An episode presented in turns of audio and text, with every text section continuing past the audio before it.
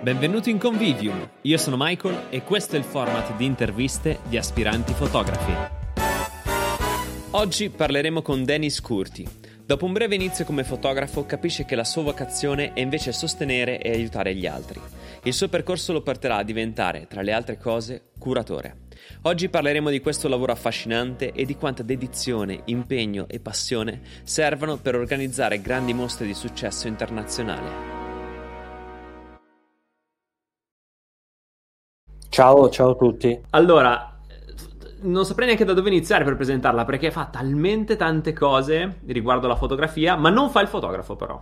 Esatto. Ecco, l'unica cosa che non, faccia, non, fa con la fotografia è il fotografo, anche se so che ha iniziato come fotografo.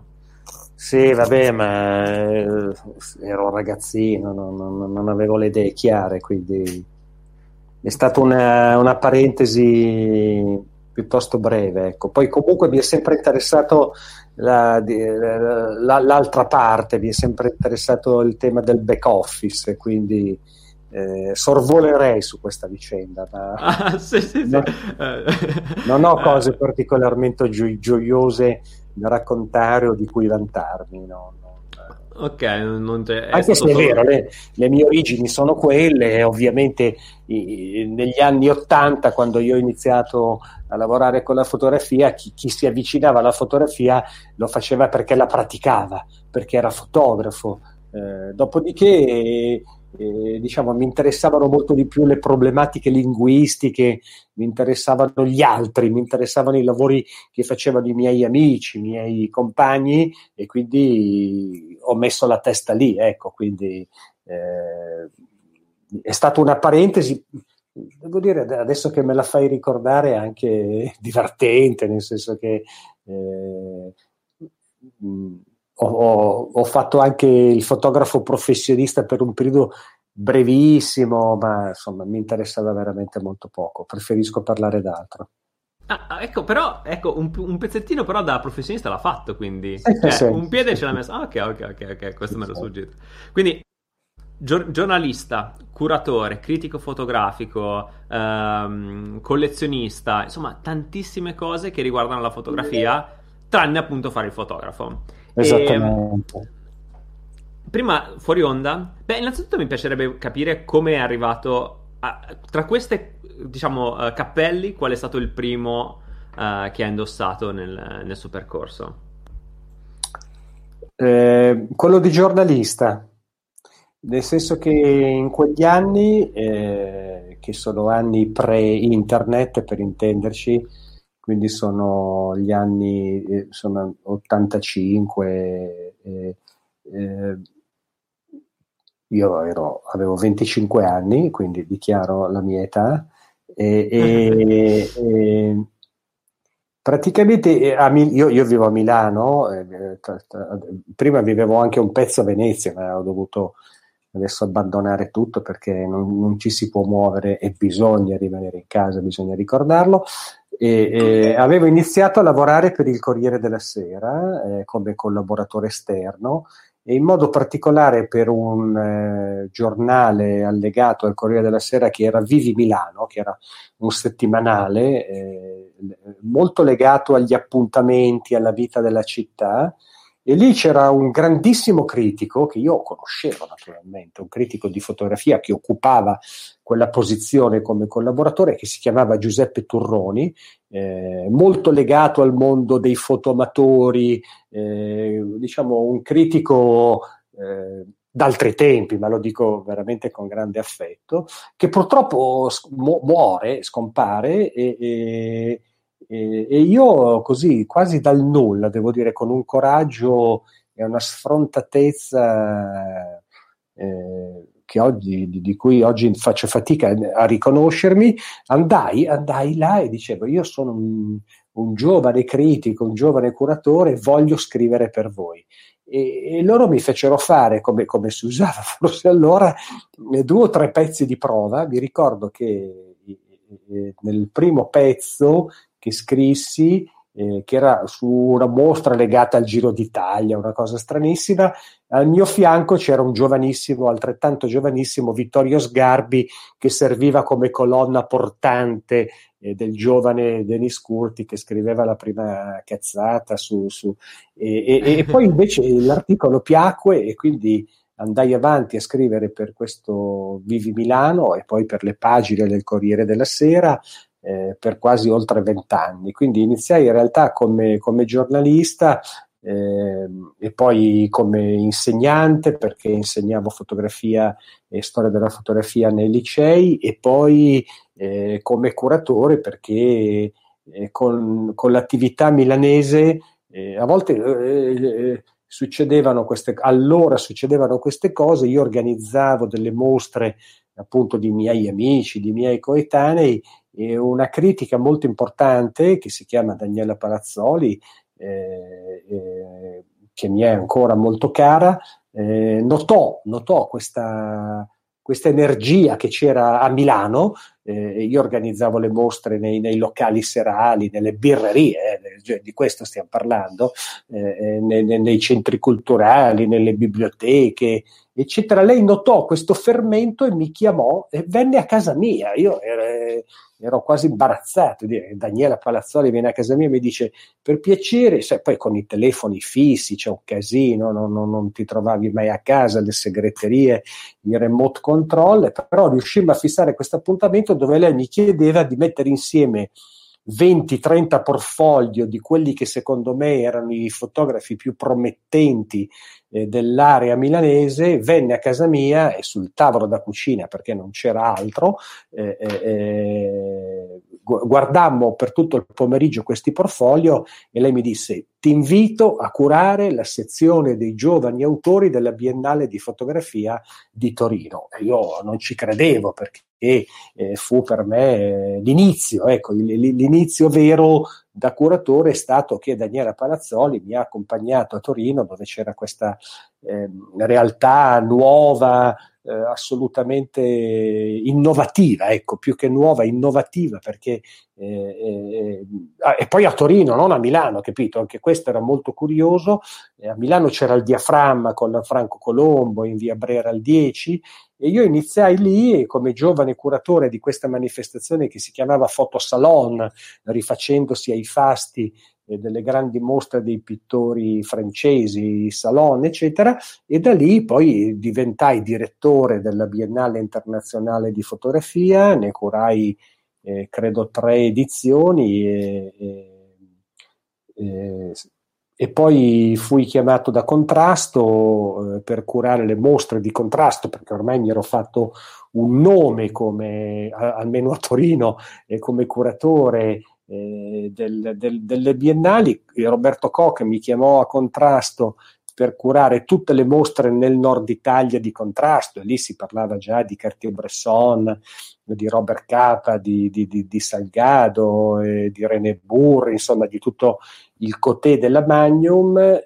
e per farla breve eh, dopo diciamo da curatore delle mostre mi chiamarono a fare il direttore generale di contrasto cosa che feci per oltre 12 anni e in questi 12 anni abbiamo fatto tante cose, abbiamo rafforzato la casa editrice che per carità già esisteva, abbiamo dato vita a questa esperienza strepitosa che è stata Forma, la fondazione Forma per la fotografia a Milano in un ex deposito dei tram.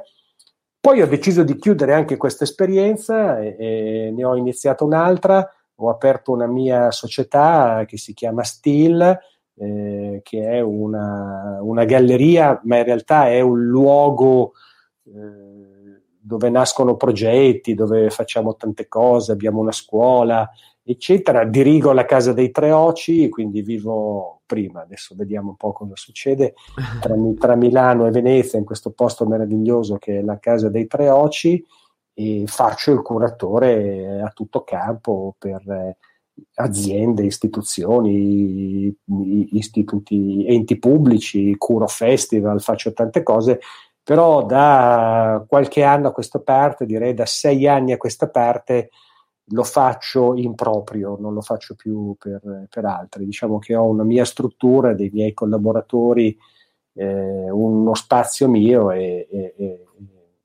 l'ho fatta veramente molto breve, eh? non voglio annoiare, non mi sembra così interessante. Sì. No, invece lo è assolutamente. E, um, interessantissimi, peraltro, alcuni parallelismi con l'inizio, eh, organizzando le mostre nei bar. Ecco, allora ti chiedo una cosa: eh, quali sono gli aspetti in comune? Che hanno, so, se ce ne sono, eh, il lavoro che fai oggi con quello che facevi quando organizzavi nei bar e quelli che sono diametralmente opposti, ovviamente sono tantissimi, no? E credo che sia oh, cambiato, cioè, un mondo. Però, per esempio, io un aspetto che vedo in te, e anche guardando le altre interviste che ti ho, ti ho sentito fare, guardando un po', insomma, un po' tutti i tuoi lavori, è questa forte passione che ti anima ancora, no? Che credo che sia un po' la stessa di quando avevi iniziato uh, lavorando con, con i tuoi amici. Ma guarda, ti sembrerà retorico, ma non lo è. Eh, in realtà non è che sia cambiato molto, nel senso che eh, in questi anni credo di aver sviluppato una buona capacità di ascolto. Eh, Ferdinando Scianna, eh, che è un caro amico, ho fatto una diretta oggi alle 18 con Sbargiassi parlando per un'ora di Ferdinando Scianna, con il quale condivido... Ho visto un pezzo, peraltro un'amicizia, una complicità eh, enorme. Lui dice: Io mi occupo di fotografia perché la fotografia è, è stata ed è ancora oggi l'occasione per incontrare delle persone. E posso dirti esattamente la stessa cosa. Io mi occupo di fotografia perché credo che questa sia stata per me una grande opportunità di incontrare dei personaggi strepitosi. Eh, era così allora, negli anni Ottanta, ed è così adesso. Eh, la gente viene, mi racconta delle storie, mi fa vedere le fotografie, mi racconta i fatti propri. a me interessano le persone, prima. Certo che mi interessano le fotografie, certo che mi interessano le storie, però, come dire, dall'analogico al digitale per fare la solita frase fatta, ma, ma, non è cambiato niente, le storie sono sempre bellissime, le persone sono meravigliose, ma non lo dico eh, come con un fare da buonista, non me ne frega niente, ci sono anche gli stronzi, eh, anzi ce ne sono tantissimi, e quelli è meglio evitarli ed è meglio lavorare con le persone che ci piacciono, con le persone che, che, che, che ci coinvolgono, no? E, e, sai, una, una battuta che gira tra i curatori eh, amici è quella eh, che dice è meglio lavorare con i fotografi morti perché quelli non rompono le palle, no? Perché non possono, certo. non possono, più dire niente, ma è, è una battuta in realtà perché eh, io adesso sto curando, ho curato perché la mostra è già pronta, allestita, la mostra di Lartigue che, che ahimè è, è morto da, da, da, da, qualche anno, ma sto lavorando con moltissimi fan, Ferdinando Scianna, Letizia Battaglia, eh, Salgado con il quale stiamo lavorando per portare una mostra a, a Venezia, la Chapelle che, di cui parlavamo prima, che è un rompipalle di dimensioni galattiche, cioè voglio dire, no? eh, però è affascinante perché comunque è un uomo eh, pieno di risorse che, che, ti racconta un sacco di cose. Ecco, però veramente eh, non è cambiato niente perché la curiosità che avevo negli anni Ottanta eh, spero, eh, ho perso tutti i capelli, ma la curiosità, è rimasta, eh, la, la curiosità è rimasta uguale. Io sono un uomo curioso e, e, e mi interessano le storie e, e, penso che nessuno possa smentirmi sulla rete, rispondo a tutti, io rispondo a tutti, cioè se uno mi chiede una cosa io gliela dico, io gli rispondo, magari ci metto due o tre giorni, ma io rispondo a tutti. Non è detto poi che io lavoro con tutti, anzi lavoro con pochissimi perché costo tanto, perché ho delle ambizioni, perché faccio le mie scelte, però rispondo a tutti e la mia è ancora oggi una critica militante. E proprio in questi giorni, che peraltro eh, non vorrei dire questa cosa perché porta male, ma è come dire, la, la, fortuna è stata che io avevo consegnato un libro alla Marsiglio che si intitola Fotografia, l'arte del futuro e gli editor mi hanno mandato le bozze corrette sulle quali io devo fare un lavoro enorme esattamente con l'inizio della quarantena. Quindi da quando è iniziata questa reclusione forzata io sto lavorando come un pazzo perché un po' le dirette come queste, un po' tutte le pillole che faccio sulle mostre che ho in giro e poi c'è questo libro e in questo libro io sto, ho, ri, ripercorro la mia storia, ma non per parlare di me, ma per parlare delle, delle, delle persone straordinarie che ho avuto, eh, che ho conosciuto, scusami, e, e, e, e, che mi hanno insegnato delle cose e cerco di raccontare che cosa ho capito da, da, da, da queste persone. E quindi devo dire davvero la stessa curiosità, la stessa passione, non so se l'energia è lo stessa perché eh, gli anni passano i tempi di recupero sono molto più lenti. Beh, però traspare, traspare. Tra l'altro, io mi sono innamorato del discorso che te l'ho anche detto, eh, che, hai fa- che, hai fatto al TED Talk. Eh, sì. Me lo sono guardato, bellissimo. Cioè, Grazie. Eh, io ero già innamorato della fotografia, però dopo aver visto quello mi ci sono ancora più innamorato, no? Perché appunto parlavi della prima fotografia, di come insomma è stata mm, de- della sua storia in brevissimo, no? Però davvero molto bello, bellissimo. Sì, perché e... TED ha questo problema che deve essere molto veloce. Devi dire tante cose in un tempo, mi sembra 18 minuti, dentro questo cerchio rosso. È una bella sfida, mi è piaciuto molto farlo e spero che mi capiti di nuovo eh, perché è, è, un'occasione per riordinare le idee eh, davvero importante, ma del resto come questa chiacchierata con te o come eh, tutte quelle che faccio ti, ti, ti, servono per rimettere a posto i pensieri, quindi grazie di questa occasione, mi fa piacere essere qua. Ah, il piacere è davvero mio, è davvero solo mio. E, ehm, allora, spiegaci cos'è un curatore, a tutti gli effetti, perché secondo me è tante cose insieme.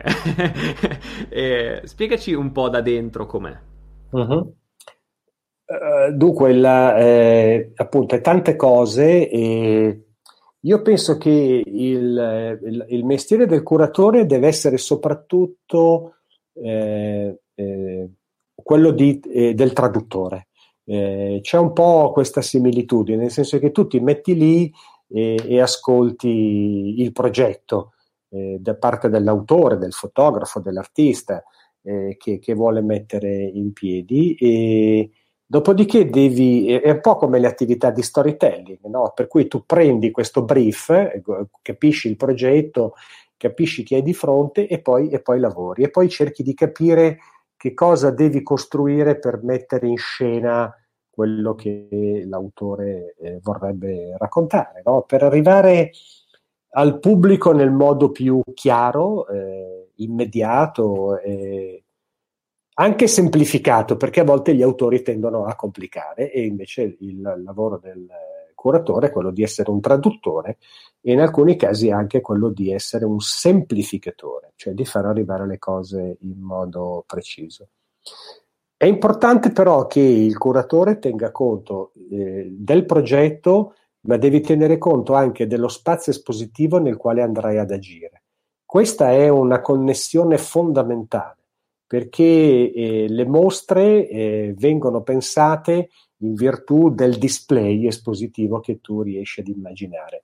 Per cui, per esempio, io cerco sempre di lavorare comunque con un architetto, con un architetto del quale mi fido, che capisce quello che dico e che mi risolve dei problemi e che se gli dico che voglio una certa parete, una certa luce, riesce a, a, a farla. Eh. Quindi il curatore deve fare il curatore, poi c'è l'architetto, poi c'è uno scenografo, e poi, cioè, sono, è un po' come lavorare nel cinema, no? il curatore è il regista che si affida alle sue maestranze che sono di primissimo piano, il direttore della fotografia, i, i, i doppiatori, chi fa la colonna sonora, i macchinisti, gli scenografi, eh, cioè, e, e, e, i costumisti, no? Ecco, diciamo, noi non ne abbiamo forse così tanti, non ci servono tutti, però è davvero importante. E questo è un primo livello, no? ed è il livello, per esempio, che io ho tentato di mettere in scena alla Venaria Reale, uno spazio pazzesco, eh, uno spazio gi- gigantesco, pazzesco perché è enorme e a volte se è troppo grande è un problema perché come fai a riempirlo? Cioè se metti dentro eh, un vintage 10x10 eh, sì, non certo. lo vede nessuno, no? Per fortuna lavoravo con la Chapelle che è un megalomane e che lavora con dei formati giganteschi, e, e, però quello sta, o sta nelle Hawaii o sta a Los Angeles. Io sono andato una volta a trovarlo, e, però non è che posso andare tutti i giorni a Los Angeles per, per fare una riunione con David. E quindi devi lavorare a distanza, devi, ecco, un'altra figura importante è qualcuno che eh, sa capire come mettere in scena, per esempio, un, mod- un modello 3D. Eh, David mi manda le foto, io ho le piante, eh, chiamo uno che lo sa fare, che mi fa gli alzati, come vengono chiamati tecnicamente, e dentro gli alzati, che non sono altro che le pareti, tu ti, poi ti puoi muovere, no? Ma sono dei programmi anche semplicissimi. Se mi applicassi un po' di più, forse ce la farei anch'io, però voglio dire, mi, mi, mi, mi fido molto delle persone con le quali lavoro, eccetera. E poi le prendo e gliele mando, eccetera. Ma la dimensione allestitiva, su, su, questa alla fine trovi un accordo, perché hai uno spazio che è di tot metri quadri di lunghezza, di altezza, decidi quali sono le, le, le, le strutture che, montanti. No? Il problema è che quando fai il traduttore, accidenti, in questo caso voglio dire, eh, David parla l'americano, io parlo l'italiano, però abbiamo deciso che per mediazione parliamo l'inglese e va bene, ma io non sono madrelingua inglese. E quindi lui, eh, eh, le sfumature, sono importanti le sfumature, accidenti, con uno come lui poi, capito, che taglia il capello in quattro, no? E, e, e pensa che eh, proprio mentre stiamo facendo la mostra, lui viene scelto come artista per eh, comunicare il Festival dei Due Mondi di Todi, mi pare, o di, o di Spoleto, non mi, scusate, non mi ricordo. Un festival importantissimo legato al teatro. E mi dice, mi, mi, mi, scrivi per favore un testo su questa foto dove c'era una ragazza di colore meravigliosa con delle ali finte eh, su una spiaggia eh, davanti al mare, eccetera. Io scrivo questa cosa qua e facendo riferimento alla mia cultura locale, eccetera, eh, eh, uso questa parola di fa- fare naufragio, questa definizione, che per me è, è, è, importantissima. Mi arriva da Cesare Pavese, mi arriva da Daniele Del Giudice, mi arriva da grandi intellettuali, perché fare naufragio vuol dire trovare una zona dove tu pianti una bandiera e diventa la tua, non è per forza un fallimento. In americano questa roba qua non significa niente. Lui si è incazzato come una bestia, mi ha detto ma che cosa dici? Ma io non, ho mai, non sono mai naufragato, ma tu cosa... Guarda David, non hai capito un cazzo, ti spiego spiego bene, niente, me l'ha fatta cancellare, no? Contemporaneamente mi dice, sai come si intitola la mia mostra? Atti divini. Dico, ma come David Atti Divini? Cioè, ma sai dove facciamo sta mostra qua? In Italia. E sai chi c'è in Italia? C'è il Papa. E, e, e, qual è l'immagine che lui vuole mettere? Un Cristo dei suoi, hai capito? Quello con gli addominali che sembrano delle tartarughe viventi, e con dei pettorali pazzeschi, tutto discinto, no? E dico, ma tu mi vuoi rovinare, no? Dice, no, io voglio atti di... E questa è la prima, ma questa, ma prima ancora l'altra mostra la voleva, la, la, l'ha intitolata Lost and Found.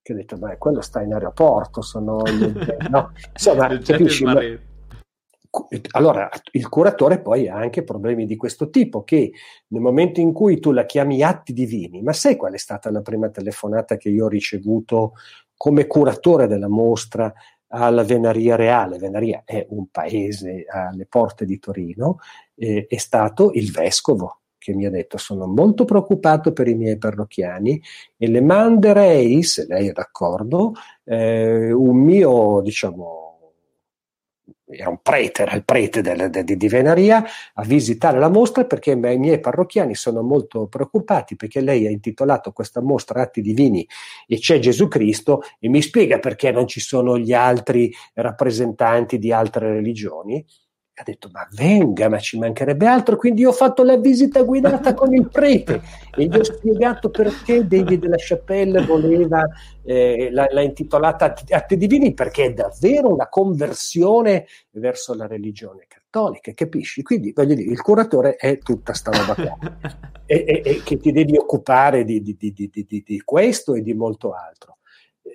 Dall'altra parte però sai anche il curatore è quello che si prende la responsabilità Eh, e questo per esempio è avvenuto con un autore italiano che si chiama Fulvio Reuter, eh, veneziano, un fotografo molto importante, magari ai, alle nuove generazioni non dice moltissimo, ma eh, ancora oggi è, comunque l'autore di un libro che si intitola Essere Venezia, che, che, è il libro più venduto di fotografia, che lo si voglia o meno. Fotografo strepitoso agli inizi della sua carriera, in tutti gli anni del neorealismo, e che poi svolta un po' perché prende una piega un po' più commerciale con il colore, eccetera, eccetera.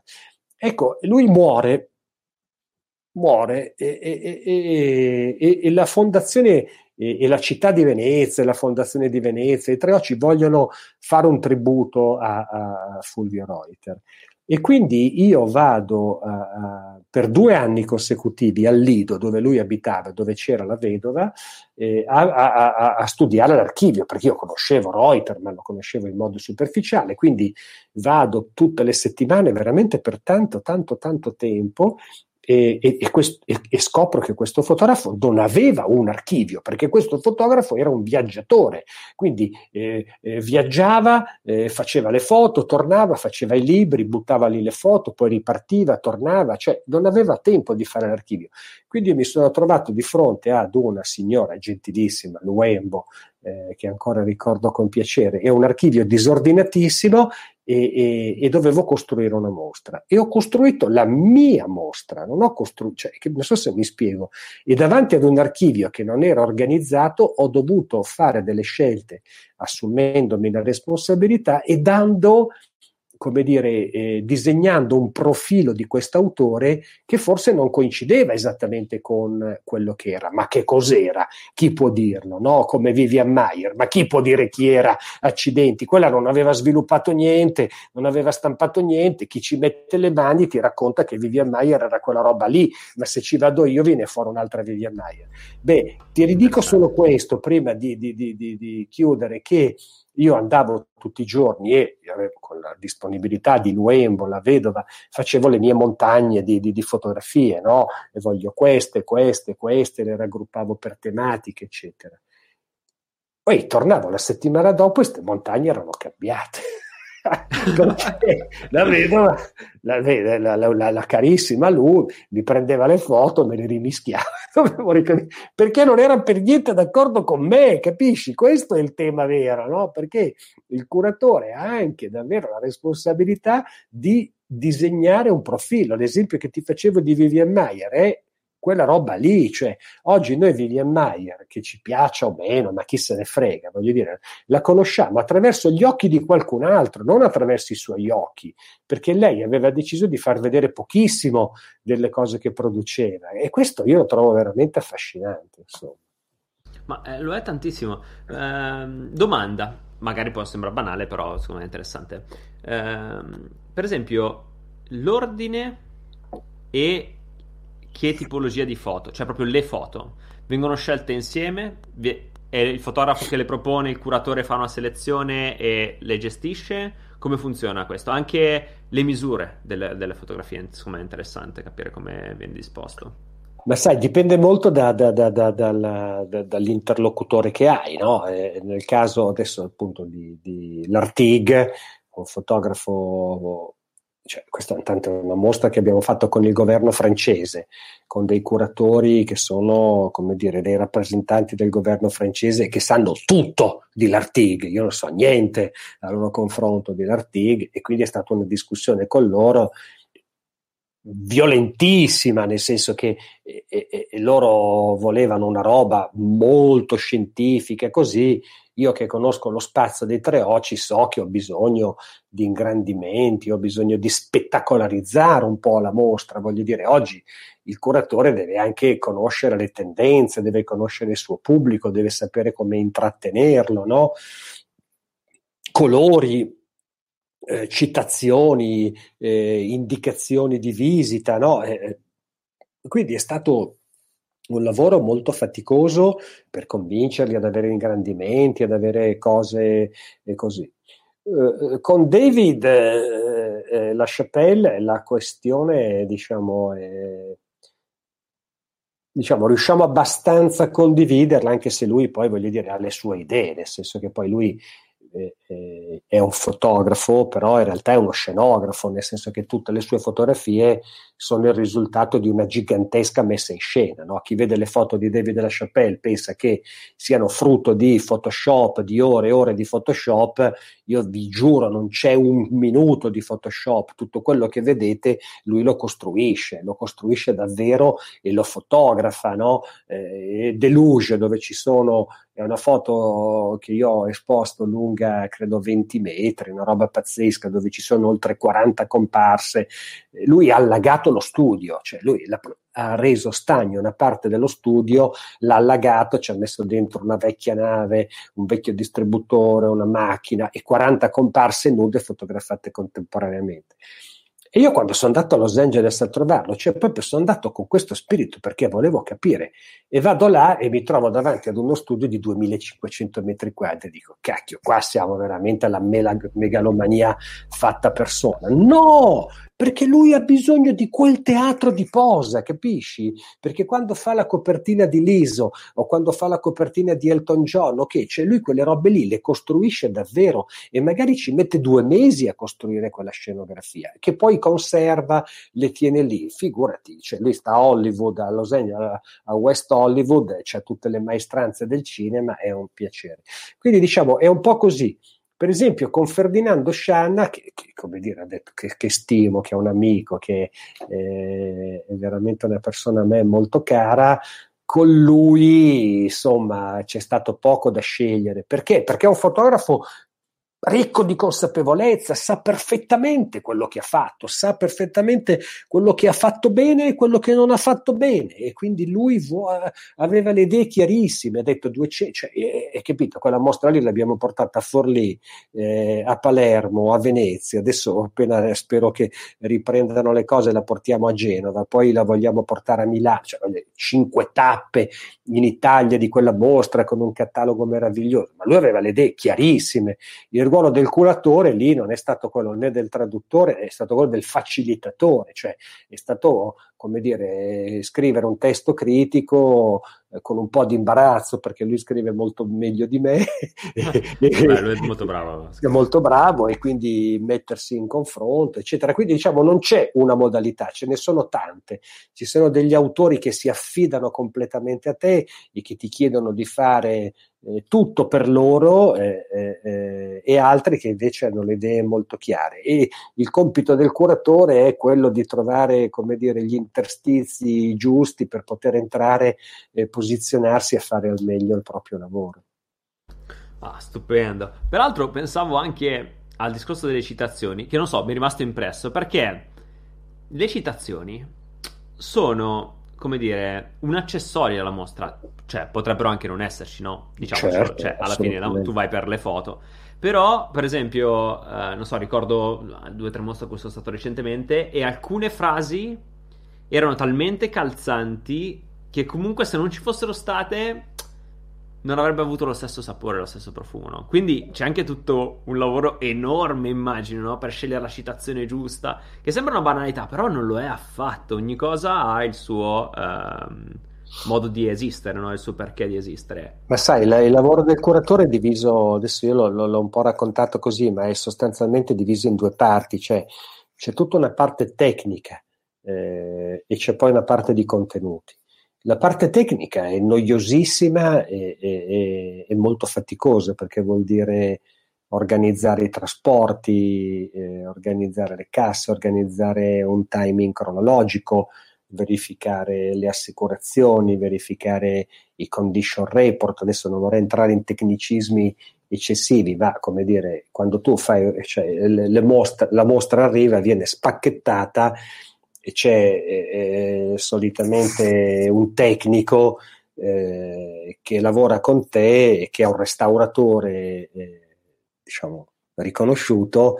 Ogni foto viene guardata con una lampada precisa e si fa quello che viene chiamato un condition report, cioè in, in che condizioni quell'opera arriva, perché quest'opera è assicurata. E quindi tu hai un librone alto così, dove ci sono tutte le, le, le, fotocopie e dove ci sono già i segni magari di qualcosa, una cornice rovinata, un, e, e, tu devi fare i, i, questi cose. E questa è tutta la parte tecnica, appunto, le assicurazioni, i trasporti, condition report, il cronoprogramma, bla bla bla bla. E naturalmente non è che lo fai da solo, hai dei collaboratori che lo fanno certo. con te. E poi c'è tutta la parte di quella che noi chiamiamo in gergo il display. Display vuol dire eh, la, la, modalità con la quale tu decidi di mettere in scena la, la, la mostra. E questa comprende eh, un percorso espositivo che non deve essere noioso, che deve essere fluido, che deve essere calzante, eh, che deve essere incalzante, eh, non solo calzante, che deve divertire il, il visitatore, eh, deve decidere il posizionamento delle foto, l'altezza, eh, i punti luce, devi fare delle luci che non fanno schifo, devi chiamare un tecnico che le sa illuminare, devi decidere i colori delle pareti, devi decidere come fare le didascalie, dove mettere le didascalie, devi decidere quali sono i testi di presentazione delle sezioni, devi decidere le citazioni e le audioguide. Eh, c'è un lavoro immenso, un lavoro fantastico. Io lo adoro, se no, come dire. È meraviglioso, mi sto innamorando anche io, voglio fare anche il curatore. Adesso. Avrei già cambiato lavoro, però, come dire, ti devi occupare di tutto, cioè una roba. Eh, devi fare una lista della spesa prima veramente rigorosa. Noi abbiamo dei fogli di lavoro con i quali ormai abbiamo molta confidenza, che sono dei fogli di Excel, ma che ti assicuro potrebbero arrivare a contare 250 voci. Quindi eh, molto, molto bello, molto affascinante. Tra l'altro anche l'illuminazione è fondamentale, no? Cioè, perché se sbagli quella è meglio che stiamo a casa tutti. Quindi, cioè, però in realtà qualsiasi elemento... È... Per esempio, no, io sono... sono tutti importanti, però lasciami dire che questa cosa delle luci per esempio i Tre Oci, che è il luogo che io frequento maggiormente perché da, dal 2012 faccio mostre eh, praticamente tu, tu, tutti i mesi, eh, i visitatori la, se, se, devono muoverti una critica subito te la muovono sulle luci. E a volte dipende da qual è il materiale che tu hai. Perché poi sai, la bellezza, dei, la bellezza e l'importanza dei luoghi di cui deve tenere conto un curatore si chiama Genius Loci, è, è, è, fondamentale perché io so, faccio le mostre alla Certosa di Capri, che è un posto pazzesco, che, che si affaccia sui faraglioni di Capri eh, e cosa fai? Chiudi le finestre? Ma sei un pazzo. Cioè la gente arriva, si emoziona per le foto, poi si avvicina alle finestre e vede i faraglioni e sviene. E quindi è predisposta a vedere quelle foto in modo cioè tu li hai già conquistati, puoi fare una mostra schifosa, ma loro usciranno di lì eh, gasati. Hai tre occhi, ma è la stessa, sai perché si chiama Tre Occhi? Perché ha queste trifore meravigliose che danno eh, sul canale della Giudeica, su all'ultimo piano. Io mi ricordo la prima volta che sono andato a vederlo, c'era una seduta sospesa, disegnata, progettata e costruita da Renzo Piano che si chiamava il canaletto, perché la gente ci si sedeva sopra quasi come un'altalena e davanti a te c'erano queste... Cioè, sembrava un quadro, si chiamava il canaletto perché sembrava un quadro de, del canaletto. Noi l'abbiamo dovuta smontare perché non avevi i requisiti di sicurezza, ma naturalmente le abbiamo fotografate. Ma ti pare che io ai tre occhi posso chiudere le finestre?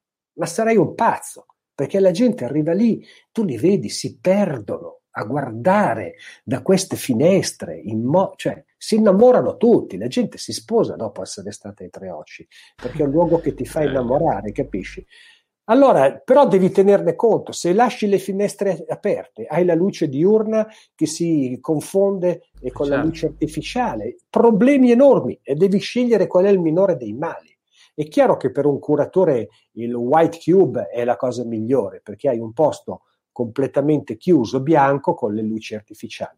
Ho capito, però eh, eh, devi tenere conto del luogo in cui sei e cercare di valorizzarlo. Ancora oggi, scusa se ritorno sempre no, lì, no, David dice che la mostra di Venezia è stata la più bella in assoluto che lui ha mai avuto, perché il dialogo che siamo riusciti a mettere in scena tra le sue opere e il luogo era eh, al 99%, diciamo, ecco, adesso mettiamola così, non lo dico io, lo dice lui, eh, no, no. Ah, bellissimo. Scusami, ti ho interrotto prima. No, no, ci mancherebbe assolutamente. Eh, no, dicevo di quanto appunto eh, ogni singolo elemento poi è fondamentale, però come giustamente sottolineavi tu, la luce ovviamente quella, forse anche la più, come dire, la più pratica, no? cioè se, se manca quella, cioè, è la più evidente. È, la più evidente, esattamente, ecco, non mi viene la parola. Eh, però, per esempio, tutte le cose sono fondamentali. Io ricordo una mostra a cui sono andato in cui non trovavo i numeri dell'audioguida. Eh. Oh, che sembra una banalità, però da fruitore da noia non trovare certo. i numeri dell'audioguida, ad esempio. No, ma figurati, noi eh, ci teniamo così tanto che la mostra di eh, Ferdinando Scianna, scusate, parlo delle cose che faccio io, ma più che altro perché sono quelle che conosco meglio, e dove l'audioguida di Ferdinando Scianna è eh, con la sua voce.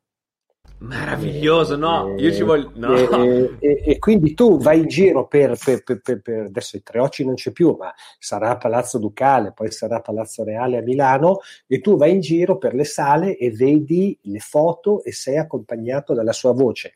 E devo dire che è un'audioguida anche, questa è la genialità dell'autore, non certo del curatore, che ti racconta i fatti suoi, non è che ti dice quando ha fatto quella fotografia e che cosa vuol dire quella fotografia, lui ti dice quello che pensa del mondo, do, eh, de, della fotografia, eccetera. Non, non, non è un'audioguida, eh, come dire, didattica, per niente, è un'audioguida esperienziale meravigliosa ed è una delle cose che hanno assolutamente apprezzato di più i visitatori. Lo immagino, anche perché lui certo non è uno che si lesina nel eh, parlare o prodigarsi, nel dire insomma i suoi pensieri, anzi uno no, è un uomo molto generoso.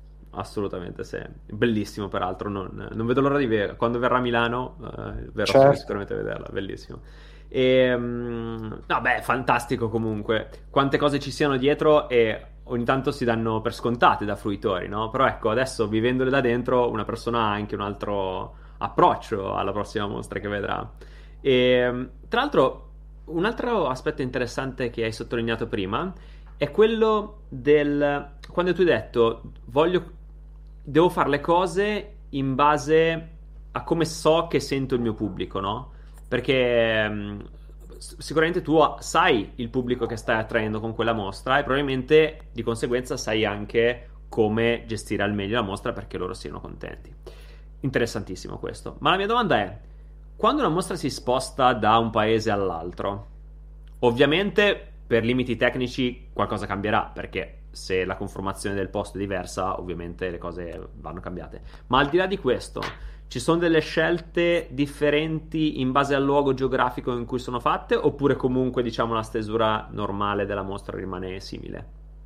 Beh, diciamo, hai messo il dito nella piaga perché, come dire, stai parlando di quello che è l'incubo dei curatori, eh, che non ci fa dormire e che ha un titolo e che sono le mostre itineranti, nel senso che, come ti dicevo prima, mo- la mostra nasce per il primo luogo, non, non diciamo bugie, è così. La mostra tu la pensi e la fai con l'autore per quel posto lì Dopodiché gli altri, eh, eh, si chiamano mostre itineranti perché girano, in realtà sono adattamenti, parliamoci chiaro. Eh, dopodiché, questo lo dice Ferdinando, mica lo dico per me, eh, lo dice Ferdinando Scianna, che la mostra che è nata a Forlì, a, a, San Domenico, è andata a Palermo alla GAM, è venuta a Venezia, ed era quella che avevamo prima eh, di Lartigue, alla fine, ma per un colpo di culo, mi verrebbe da dire, è quella venuta meglio, quella di Venezia, perché aveva gli spazi che meglio si adattavano ad ospitare questo enorme racconto di Ferdinando con oltre 200 foto. Però credimi, sono sempre adattamenti e noi ci rompiamo la testa su questo. E, e bisogna avere coraggio, bisogna avere coraggio. Eh, e io eh, eh, la mostra di, di, di, di Shan è stata curata da me, da Paola Bernia e da un architetto eh, che si chiama Alberto Bianda e ci eh, diciamo diamo molto da fare per arrivare casomai a togliere. Devi andare eh, molto spesso in sottrazione non capita quasi mai accidenti di andare in posti dove senti che lo spazio è troppo.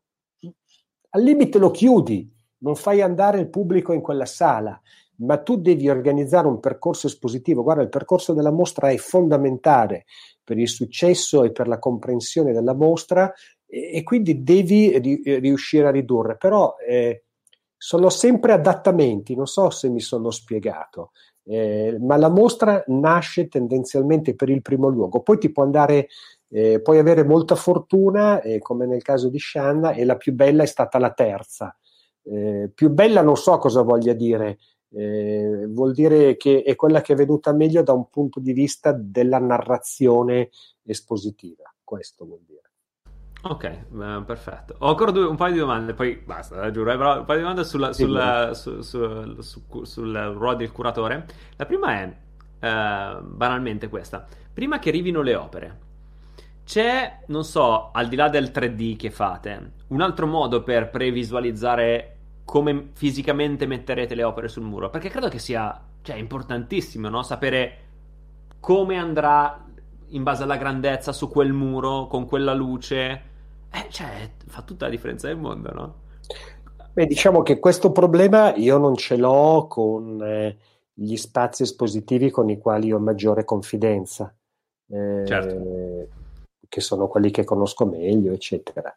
Eh, ho, ho omesso di dire che con David e con Ferdinando abbiamo fatto dei modellini veri. Eh, immaginavo, sai. Eh, gli architetti, eh, poi David è molto viziato, no? Lui sta a West Hollywood in Orange Drive e ha come dire tutte le maestranze eccetera quando lui ha fatto il lavoro landscape non so se qualcuno lo conosce ma è questo lavoro sulle centrali ah eh, sì sì l'ho visto quello eh, che quelli piccolini, sì, i modellini piccolini, sì, illuminati. Piccoli sono sì, sì. due metri, eh? sì, no, certo, un po' più piccoli di una centrale, eh, intendo dire. Ok, più piccoli di una centrale. Quei modellini lì non li ha fatti lui, li ha fatti il miniaturista del Titanic, per dirti quanto è viziato il nostro. Viziato in senso positivo. Sì, certo. Ha lavorato certo. due mesi nello studio di La Chapelle. Questo per farti capire anche i costi, gli investimenti. Quindi non il miniaturista del Titanic, ma altri artigiani, quando abbiamo fatto la mostra uh, alla Venaria Reale, che era un, un, grande rettangolo, ma sarà stato lungo 200 metri, cioè una roba pazzesca, lui aveva fatto fare questa cosa qua, aveva fatto fare in pianta, in, eh, diciamo in scala, eh, un 3D. La stessa cosa eh, l'ha fatta Alberto Bianda, che è un mito, è un architetto strepitoso, per cui noi facevamo delle riunioni sempre eh, per Forlì, eh, per eh, Palermo e per Venezia, dove lui aveva ricostruito in pianta e dove tu ti dovevi, no, perché poi una pianta esatto, non è che puoi farla grandissima, certo, certo. ma vedevi quella roba lì, cioè non era solo il 3D, lo, lo, lo, vedevi. Poi, chiaro, io ero lì e quindi conoscevo bene lo spazio, potevo dirgli che cosa secondo me andava bene o andava male. Però questo significa che il curatore deve sempre fare dei sopralluoghi, cioè tu devi andarlo a vedere fisicamente lo spazio. Io ovunque faccio delle mostre, la prima cosa che faccio è prendo un treno o un aereo, quello che serve, e vado a vedere il posto e me ne sto lì due ore in silenzio, faccio le foto con il mio telefonino, me le tengo per me, non le faccio vedere a nessuno, e poi ragiono e poi lavoro con gli architetti, ma i sopralluoghi sono assolutamente fondamentali. Bellissimo. Ehm, e ultima, invece, è mm, il pubblico che la segue. Cioè, è, è un pubblico, come dire, legato agli artisti, al modo di proporre che ha, Uh, oppure è più legato appunto al luogo, uh, alla situazione, alla mostra, uh, o all'artista stesso. Non so se mi sono spiegato la domanda. Eh, sì, io penso che il, i Tre Oci, eh, diciamo, eh, gode di un pubblico vastissimo e tieni conto che siamo a Venezia, quindi una città fino a ieri, adesso non sappiamo, non certo. abbiamo più certezza di niente, eh, dove avevamo stimato che il nostro pubblico era fatto al 60% da stranieri e il 40% da diciamo italiani, veneziani, più, più o meno così. Quindi diciamo tu devi diventare uno spazio riconoscibile sempre e comunque, cioè della serie io vado ai tre occhi, che cosa c'è? Non lo so, ma chi se ne frega. Ah, ok. Eh, perché è un posto bello, perché trovo dei bei libri, perché trovo delle belle mostre, perché c'è la gente che quando vado a fare il biglietto non mi tratta male, mi, mi sorride, eh, perché ci sono delle belle audioguide, perché il curatore sceglie sempre dei colori. Adesso sto banalizzando, ma è così. Certo, certo. Deve essere un luogo piacevole. Eh, eh, per me è la stessa cosa, eh, voglio dire, io vado a Venezia, a Milano, alla Triennale io ci vado sempre volentieri a Milano, perché se poi non c'è una mostra che non mi piace, non c'è neanche una mostra, vado a bermi un caffè al bar che è meraviglioso, vado a prendere un aperitivo, vado a prendere il sole, fu- cioè voglio dire, deve diventare un luogo così. Eh, non, eh, il pubblico cambia. Se io faccio Fulvio Reuter, Ferdinando Scianna, Letizia Battaglia o David La Chapelle, ho almeno tre pubblici diversi perché magari Shan e Battaglia uh, intercettano lo stesso pubblico. Reuter intercetta un pubblico più locale, David La Chapelle intercetta un pubblico più legato al mondo dell'arte contemporanea.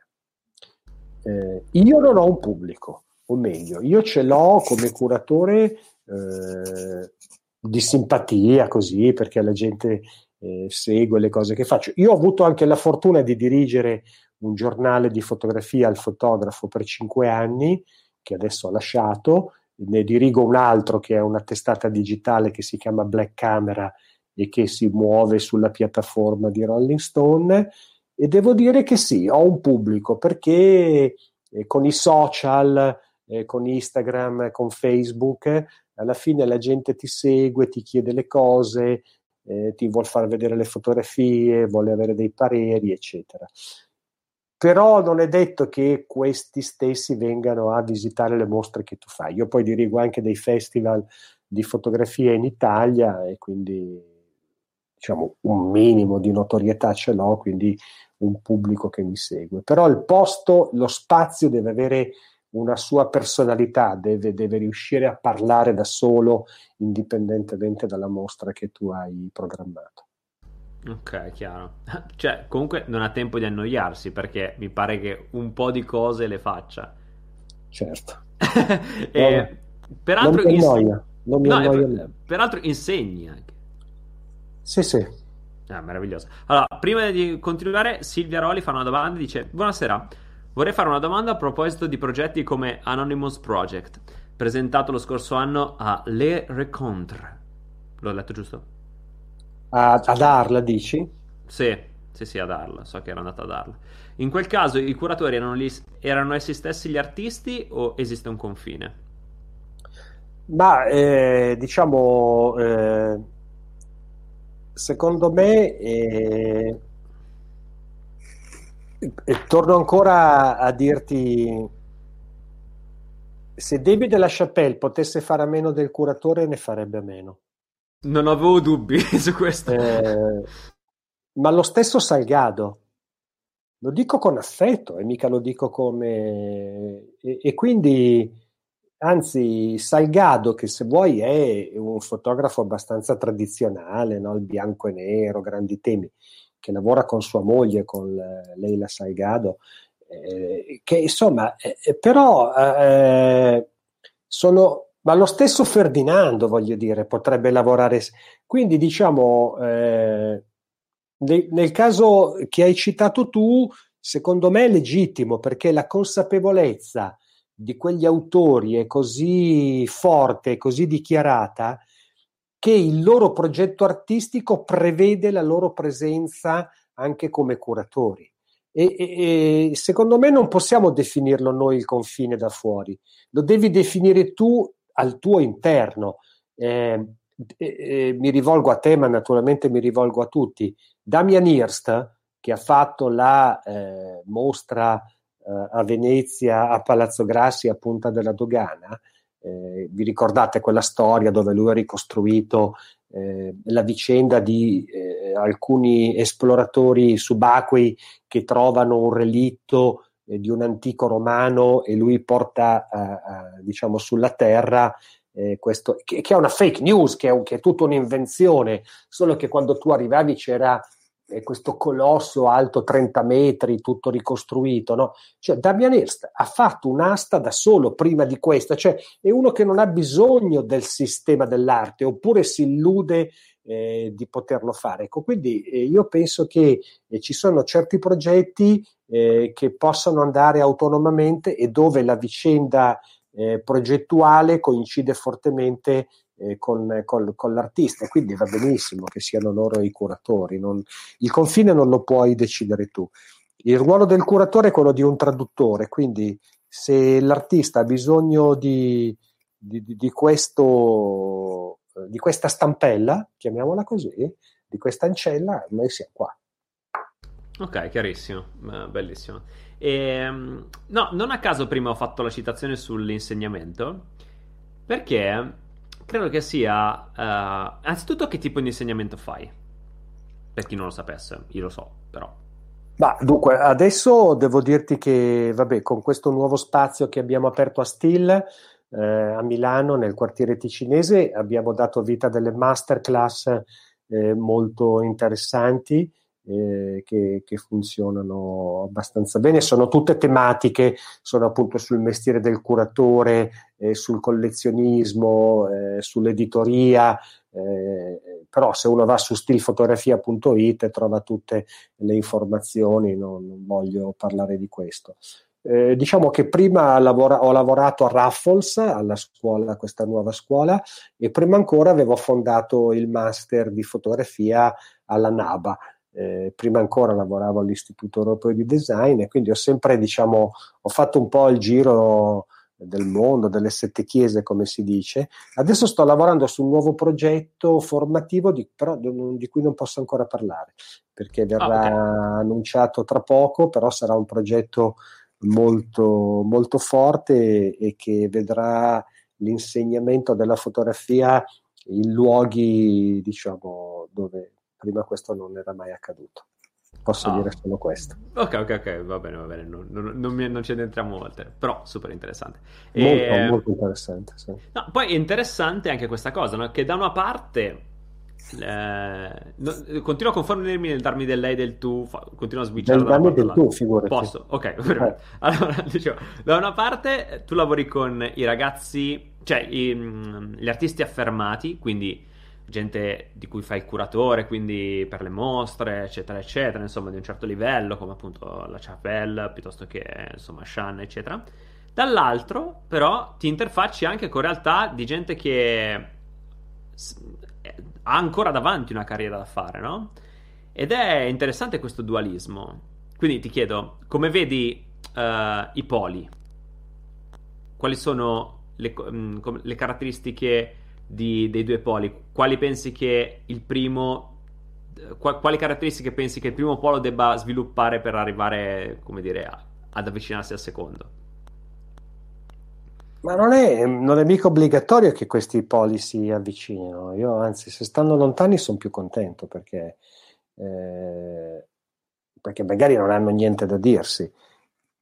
Sono io che eh, come dire, era un po' la prima cosa che dicevamo. Eh, eh, io non, no, allora, non sono così stupido eh, o così ingenuo da pensare che domani troverò il nuovo Cartier-Bresson o il nuovo David LaChapelle, cioè non mi muovo più con questa logica, cioè, quelli già ci sono, eh, eh, bastano e avanzano, mi verrebbe da dire, hanno una persona, un ego così spropositato che per carità bastano quei due lì.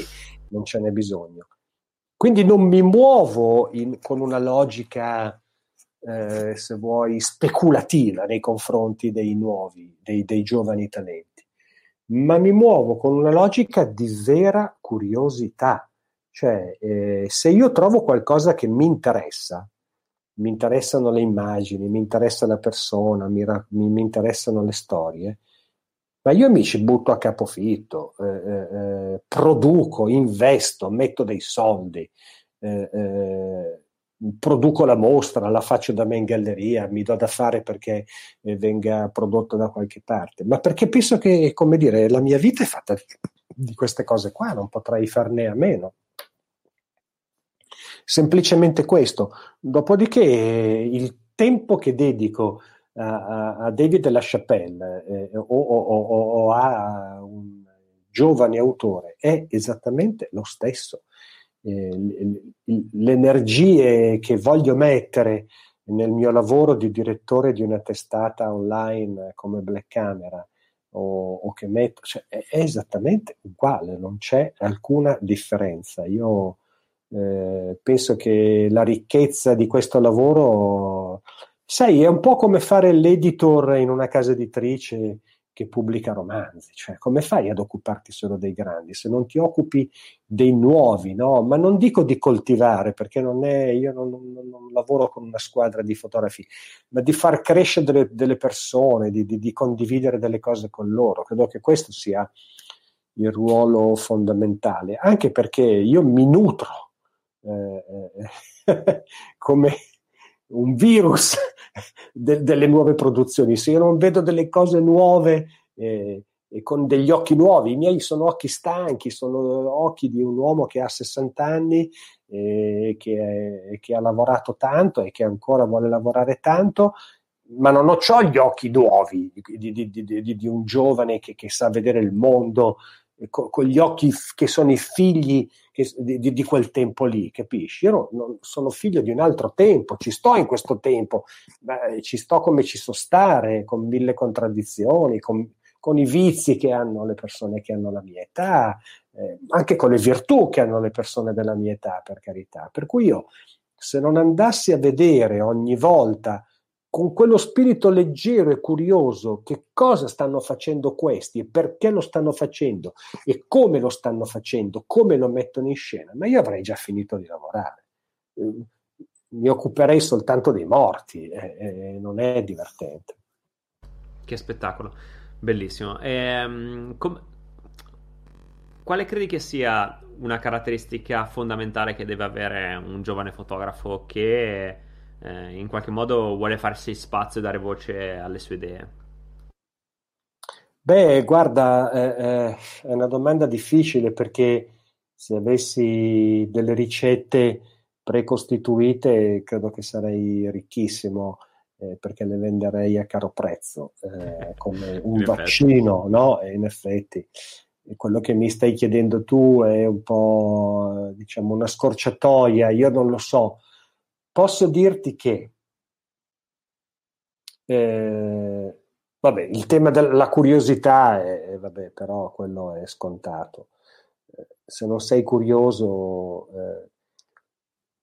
L'altra cosa è di cercare di assumere eh, sempre più consapevolezza nei confronti di ciò che fai e di ciò che vedi, partendo da un assunto per cui eh, noi vediamo eh, solo quello che conosciamo.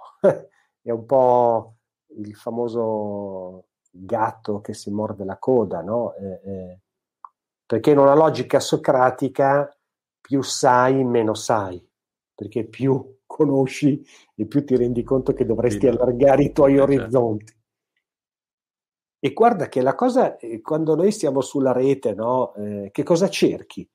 Ma cerchi le cose che conosci come fai a cercare una cosa che non conosci? Io me ne sto rendendo conto adesso quando ti raccontavo che sto scrivendo questo libro, eh, gli editor che ho imparato ad adorare e a rispettare mi hanno rimandato le bozze con la loro visione e mi chiedono di cercare altre cose che io non conoscevo e il libro l'ho scritto io, ti rendi conto dell'assurdità. Loro l'hanno letto criticamente e mi dicono, eh, ma guarda che qua se vai a vedere quella roba lì che è un filosofo, che è uno storico, che è un critico, che è un fotografo, che è un pittore, che è un curatore, che cosa ne so.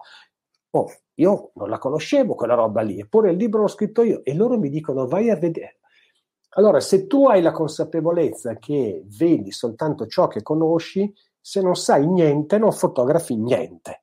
Se non hai una storia da raccontare, è tanto inutile che fai delle foto perché non, non racconterai niente e nel momento in cui hai una storia, eh, perché poi le storie ce le possono avere tutti, eh, devi decidere come raccontarla.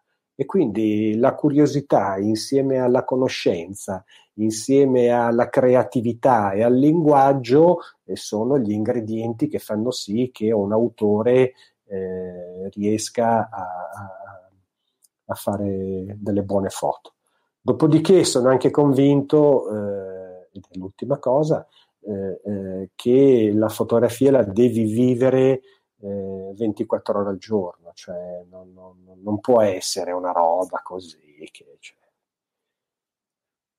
faccio qualcosa e poi faccio... No, no, è, è quella roba lì, cioè, ripeto, è un virus, cioè, cioè, ti entra e non se ne va più. No, magari se ne può andare, per carità, speriamo che se ne vada. Però... sì, speriamo che alcuni virus devono andare. La fotografia può restare, può restare. Può restare perché non eh... fa male. Sì. Guarda, dall'alto delle mie, non so, 27 interviste di seguito che ho fatto in questi giorni, eh, no, che però ti devo dire, cioè, non so, penso di essere più cambiato in questi 27 giorni che negli ultimi tre anni. Perché Questo comunque... è bello entrare in contatto con tantissime persone diverse, eh, insomma, ti apre tantissimo. Certo. E quello che ho notato eh, dei grandi fotografi con cui ho avuto modo di, pa- di, parlare, ma anche quelli meno, cioè grandi non vuol dire per forza noti, eh? Grandi certo. nel senso che comunque vivono molto intensamente la loro fotografia e in qualche modo costruiscono delle opere attraverso le loro fotografie grandi piccoli che siano, non ha importanza questo. Quello che ho notato è il fil rouge che li collega uno all'altro è credo che la capacità di tradurre un pensiero in fotografia. Cioè, eh, invece che dire, invece che parlare, loro fotografano. Cioè, quando vogliono sì. dire qualcosa, il loro primo modo di esprimere quella cosa non è la parola, ma è la fotografia. Certo. E in questo modo, cioè attraverso questo filtro, vedono il mondo e quindi lo leggono in una maniera diversa, che è la propria eh, attraverso Che si chiama punto di vista, certo. Ed è, cioè, e sembra una banalità, però guarda che non lo è. Cioè, no, no, per niente. Non lo è per niente. Io sono fotografo di professione, da quattro anni ormai, però questa coscienza della fotografia ancora mi sento di non averla acquisita e non è così scontato acquisirla. C'è, c'è tempo. Eh. speriamo che arrivi presto, insomma, uno ci lavora. Sì. Però L'artigo è, per... è diventato famoso a 68 anni. Ah, ok, beh, me ne mi rimangono eh, 30, 35, quindi insomma c'è È tutto il tempo del mondo. esatto. E, no, però è super interessante. Poi volevo dire Ehm, c'era una cosa che volevo dire che adesso mi sono dimenticato. È andata così. È andata così. Uh, no, volevo dire una cosa. Vabbè. Eh, allora, Diego Canini dice: L'occhio vede ciò che la mente conosce. Senti un giorno. Esatto. Ed esattamente questo. Intanto che mi viene la domanda che volevo farti, te ne faccio un'altra che è arrivata alla chat che è interessante. Una domanda stupida, che è più una curiosità, ma come si diventa curatori? C'è un percorso specifico di studi? Adesso sì, adesso ci sono delle accademie eh, come l'Accademia di Brera che ha un corso per curatori, io stesso faccio un corso per curatori. Sì, sì, cioè, ci sono delle scuole. Io, diciamo, io è un mestiere che ho imparato sul campo facendo mille errori, sbagliando continuamente, però sì, adesso esistono delle scuole specifiche, basta che tu vai sulla rete e scrivi eh, exhibition manager eh, o, o, o, o, fai ricerche del genere, curatore e ti vengono fuori tanti corsi. Ci sono scuole in Italia, eh, ci sono scuole all'estero, assolutamente pieno di corsi o di master o di, di corsi eh, che, che, che, ti formano da questo punto di vista, assolutamente. Uh, tra l'altro, ehm, interessante anche il fatto che tu abbia insegnato in così tante, eh, come dire, in così tanti luoghi diversi, no? A così tanti pubblici diversi. Sicuramente ha formato anche te, no? Perché credo che formare poi in qualche modo ti formi. Nel senso eh no, è quello che ti dicevo, perché ti serve per rimettere a posto le idee, per, per rimettere a posto i pensieri, per raccogliere gli appunti, ma banalmente per andare a, a, prendere i libri che ti servono per fare la lezione del giorno dopo o della settimana dopo e quindi è, è, è, per me la cosa fondamentale è, fare ordine no? nel caos eh, che, che, è la, la, mia vita e la vita di tutti, insomma. No? Quindi sì, insegnare è fondamentale. Ok. Mi è venuto in mente quello che volevo dire. Ce l'ho fatta riprendere il pensiero. Allora, uh, l'altro giorno parlavo con Toscani, eh, che era è stato ospite qui, e lui diceva che eh, il fotografo come professione, per come si conosceva, è morto, ma la fotografia è più viva che mai. Sì. Uh, ieri parlavo con Tomesani e diceva che io, cioè, perché stavamo parlando io e lui, quindi mi ha detto, tu sei per esempio un mutante della fotografia, nel senso che non sei un fotografo oppure lo sei, ma non lo sei totalmente come lo era una volta, mentre era molto più definita la definizione di fotografo, cioè il fotografo faceva quella roba lì, le foto. Oggi, sempre di più, non solo io, ma tanti altri come me, fanno la fotografia che è una delle tante cose che fanno, no? Mischiate a tante altre forme di comunicazione. Quindi ti chiedo, tu come vedi e senti la fotografia in questo momento? Come pensi che si evolverà anche la figura del fotografo in futuro? Diciamo, io penso che la fotografia eh, non ha mai vissuto come, cioè, un periodo così florido come questo, eh, forse solo gli anni Ottanta, perché gli anni Ottanta sono stati un anno, degli anni strepitosi per tutto, non solo per la fotografia, quindi anche per la fotografia. Ma eh, diciamo, vive un periodo florido, lo dico dal mio punto di vista, perché al di là di questa spero che sia una parentesi del coronavirus eh, dove siamo tutti chiusi in casa, i musei sono chiusi, io ho quattro mostre montate sulle pareti dei musei in Italia e sono chiuse, però ne ho quattro. Eh, eh, paradossale, no? Eh, eh, e, ne ho altre dieci da fare eh, nell'arco del 2020-2021. Stiamo lavorando su progetti veramente giganteschi e mi auguro, come dire, cross the finger, che, che, che vengano riconfermati tutti. Mai come adesso vedo libri di fotografia, eh, eh, fanzine, eh, festival, appunto mostre, eccetera. E questo è un mondo, che è il mondo che riguarda la cultura fotografica. E so che Oliviero da questo punto di vista è sempre molto critico, ma chi se ne frega, voglio dire, Oliviero è così, ci mancherebbe altro, gli vogliamo bene per questo, esatto. le, le enormi cazzate che a volte dice, ma voglio dire, gli si perdona tutto perché è un genio, eh, ha fatto delle campagne geniali, ha riscritto il vocabolario contemporaneo della comunicazione, quindi ho massima stima e grande amicizia nei confronti di Oliviero, anche se poi certe cose è evidente che sono delle puttanate, come cioè, non, non, è possibile chiamarle in un altro modo, ma, ma va bene lo stesso. E, e, dall'altra parte invece c'è tutto un mercato che è quello più eh, commerciale, diciamo, prima abbiamo parlato del mercato culturale, c'è poi il mercato, eh, commer- se non sarebbe mercato, è quello commerciale, dove invece il fotografo ha trovato, secondo me, una nuova energia, perché, non so, penso alle case di moda, se prima queste eh, si accontentavano di quattro fotografie, eh, uomo, donna, autunno, inverno, uomo, donna, primavera, estate, Oggi non se ne fanno niente di quelle quattro fotografie, ne hanno bisogno di 120 perché fotografie, perché i canali di comunicazione si sono moltiplicati, perché tu devi essere tutti i giorni eh, sui social, sui blog, sui siti, sulle riviste. Quindi i fotografi stanno, sono tornati a lavorare moltissimo per i brand. Certo, magari non guadagni più le stesse cifre che guadagnavano quei fotografi che facevano le, le campagne per le due stagioni primavera, estate, autunno inverno e andavano avanti un anno, ma eh, lavorare come dire come brand content, no? come si dice oggi, eh, o white content, io, io trovo c'è, c'è, un, c'è, una quantità di lavoro enorme da fare, c'è una quantità di lavoro enorme da fare per il corporate, per le aziende, e per i progetti di comunicazione. Io stesso, che non faccio il fotografo, eh, sono spesso chiamato a uh, sai a fare che cosa? Fare il setaccio, perché c'è così tanta roba in giro che tu devi setacciare per far colare le cose migliori. No? Mi dicono, ma perché lei non ci aiuta a guardare sulla rete che cosa c'è di più bello? E io mi metto lì con i miei collaboratori e vado a cercarmi le cose eh, lo stiamo facendo per un'azienda, che non è un segreto, che si chiama Rilegno, non è un'azienda, è un consorzio che ricicla il legno e mi dice ma la, gente fotografa il legno? Sì. E come lo fotografa? Così. E che cosa c'è di più bello? Questo. E noi stiamo lì e cerchiamo le cose più belle, le ripostiamo, le rimandiamo, poi prendiamo contatti con i fotografi, gli diamo delle commissioni di lavoro. Cioè, un curatore fa anche queste cose. No? Io lavoro anche per il mondo eh, de, delle aziende, lavoro per il mondo privato e mi, mi, e mi diverto tantissimo e mi pagano anche eh, per fare questo, quindi lo faccio con grande piacere. No, super, meraviglioso.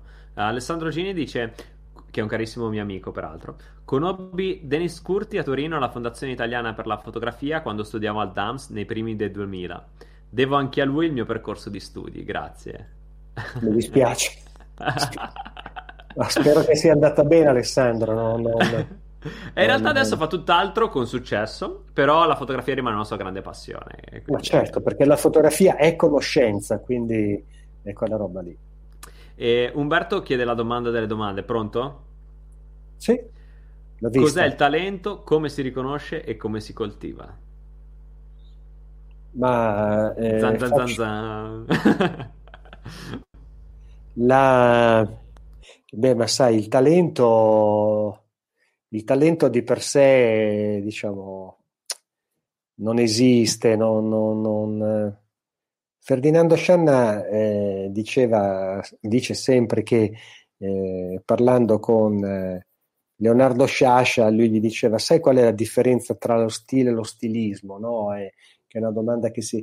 Che, lo stilismo eh, a volte si nutre di trovate, queste trovate possono essere bellissime, ma poi si ripetono e, e, quindi non vanno bene. Invece lo stile è un'altra cosa, tu non lo puoi riconoscere. E, e nel mondo della fotografia, eh, diciamo, come fai a riconoscere, eh, se non in casi eccezionali, no, la firma di qualcuno? Certo, la Chapelle lo riconosci, eh, ma è un caso estremo, gli altri fai molta fatica.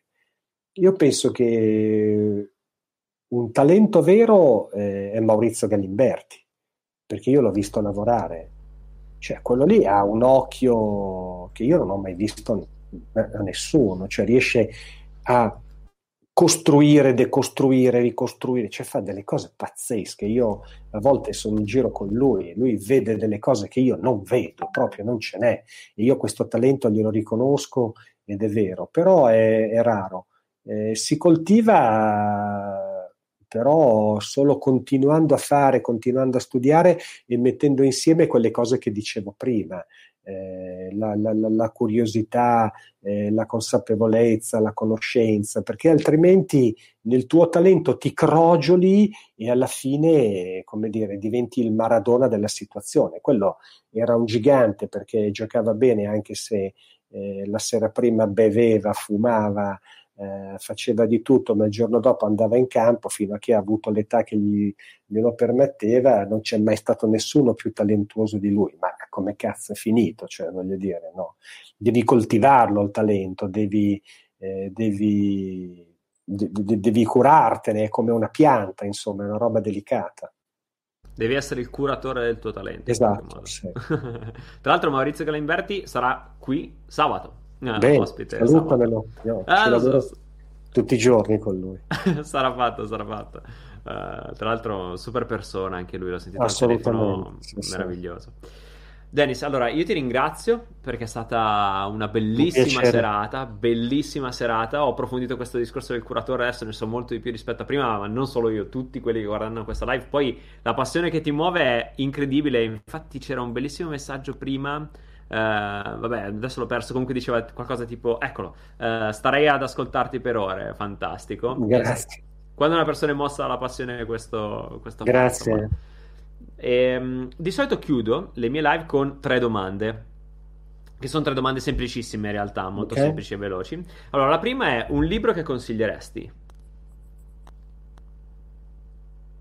La seconda? Un film che consiglieresti? Vuoi sapere la terza? Sì. Un, un oggetto sotto i 10 euro che pensi possa essere interessante o che consiglieresti o utile? Ma sai, è complicato nel senso che eh, sono, rispetto totalmente le tue domande, no? ma certo. eh, è come quando ti chiedono ma eh, se domani devi andare su un'isola deserta, cosa, queste qua sono le tre cose che uno... Io dico che non mi porterei niente, perché io non ci voglio andare su un'isola deserta, perché a me piacciono le persone e quindi io lascio tutto lì e, e, e, e mi porto tre amici, mi porto cioè nel senso che per me quello che conta sono le persone, no? E quindi eh, ne, diciamo non ho queste preferenze così eh, smaccate, no? Eh, nel senso che l'ultimo il libro che consiglierei eh, è quello di Alessandro Robecchi, Cerchi nell'acqua, che è l'ultimo che ho letto in ordine di tempo in questi giorni pallosissimi di clausura, che è un romanzo eh, di Sellerio, ma perché è l'ultimo? Eh, ho letto Colibrì eh, prima, ma nel senso che leggo le cose che mi piacciono, no?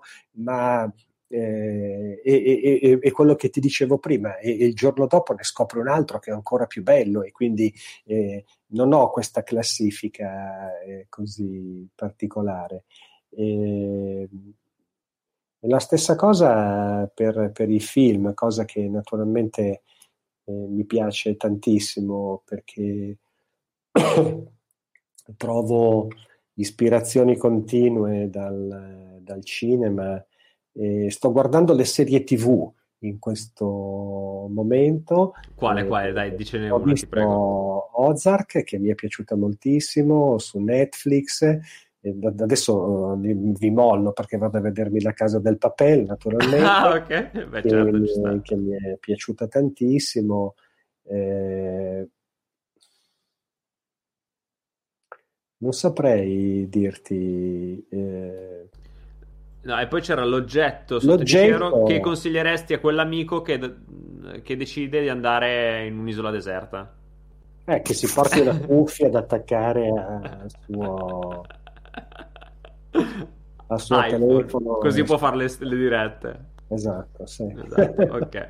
Va bene, grazie mille bene. Dennis, sei stato fantastico davvero, eh, è stata un'intervista meravigliosa che finirà in questo mega contenitore che è Convivium, un'enciclopedia online Grazie. di interviste sulla fotografia. Grazie molte.